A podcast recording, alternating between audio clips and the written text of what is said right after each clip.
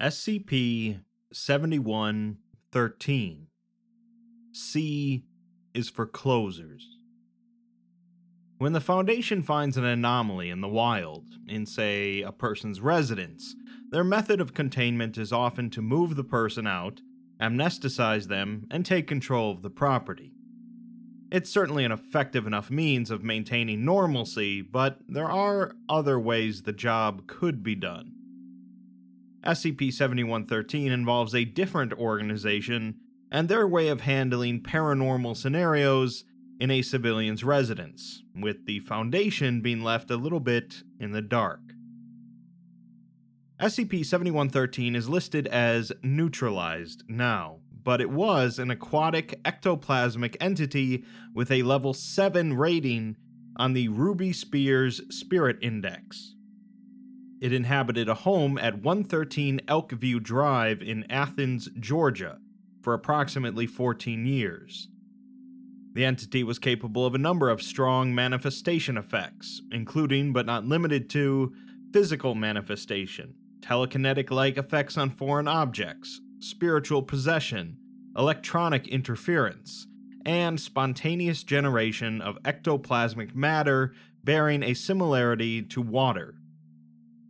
The home containing the entity was owned by the Clark County Real Estate Association, which is listed as a group of interest in the Foundation's database.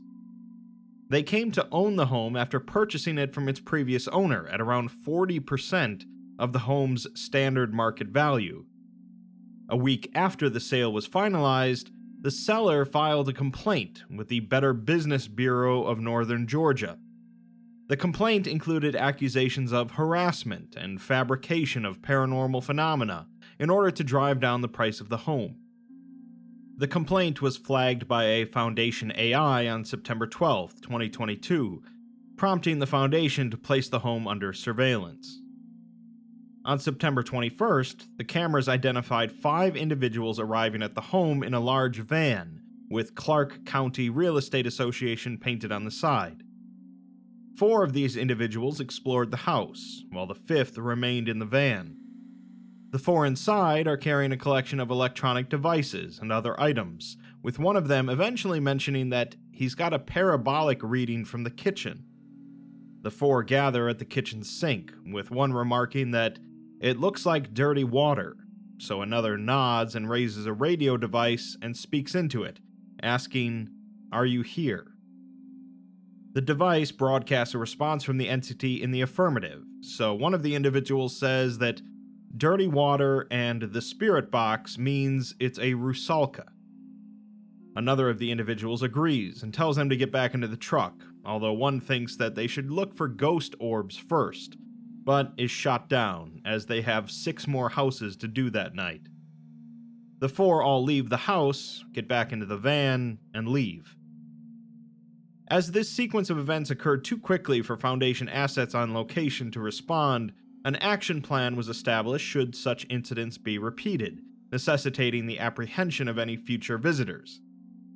On September 25th, another individual arrived at the residence in an unmarked car, entering the house and opening the door to the basement, at which point all electronic surveillance equipment failed for about six minutes, when the cameras recovered a signal, the woman was already leaving the basement and proceeded to leave the house, at which point she was apprehended by Foundation agents. Since this incident, however, the entity has not manifested again, and no anomalous behaviors have been detected inside the house. In the interview with the woman, Taylor Amador, she says that cuffs aren't necessary, as she's not going anywhere. She states her name and says that they should have her on record. The agent says that they don't and asks what she was doing at the house. She replies that it was a job, an exorcism, as they said that they had a Rusalka they wanted gone. The agent asks what a Rusalka is, prompting Taylor to ask if he's with the Coalition. After a brief moment of silence, she apologizes and says that a Rusalka is a water spirit, created after a death by drowning. They're always female, so they generally use female exorcist in case the death was deliberate and caused by a lover. The agent asks if she's an exorcist then, and she says that she is, even if she doesn't look like a normal priest, but she's confused by the questions. The agent then asks what the coalition is, and she asks if he's with the Foundation, before apologizing again and saying that she should use the code phrase, Ardent Blue 781. That phrase doesn't mean anything to the agent, but she says that it might to his superiors, so he should pass it up the line if possible. The project director then interjects over the intercom, ending the interview and ordering the agent out of the room. She then apologizes to Taylor for the misunderstanding and says that a guard will be along shortly to escort her out. In a message from Assistant Regional Manager for Real Estate Acquisitions, Philip Foster, he says that due to extant agreements with the GOC, the Clark County Real Estate Association is not to be directly interfered with at this time. Now that they've identified them as a GOC affiliated group of interest, however, they can watch their people and money like a hawk. He says that if you're reading this, expect to be reassigned to this department's new containment division, and if you can be half as efficient as the guys in the logs, you'll be doing well. He finishes the message with secure, close, protect.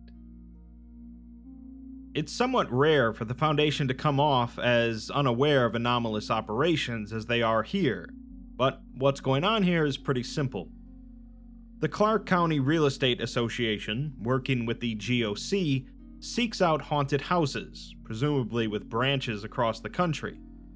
They then use the house's status of being haunted to drive down the price before purchasing it themselves, at which point they call in a GOC certified exorcist to remove the offending entity or entities.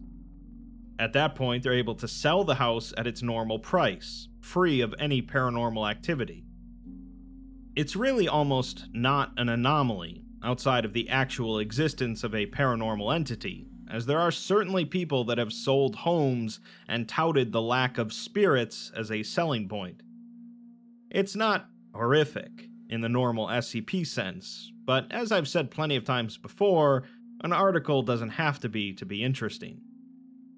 The Real Estate Association isn't really doing anything altruistic here, but as the adage goes, if you're good at something, never do it for free.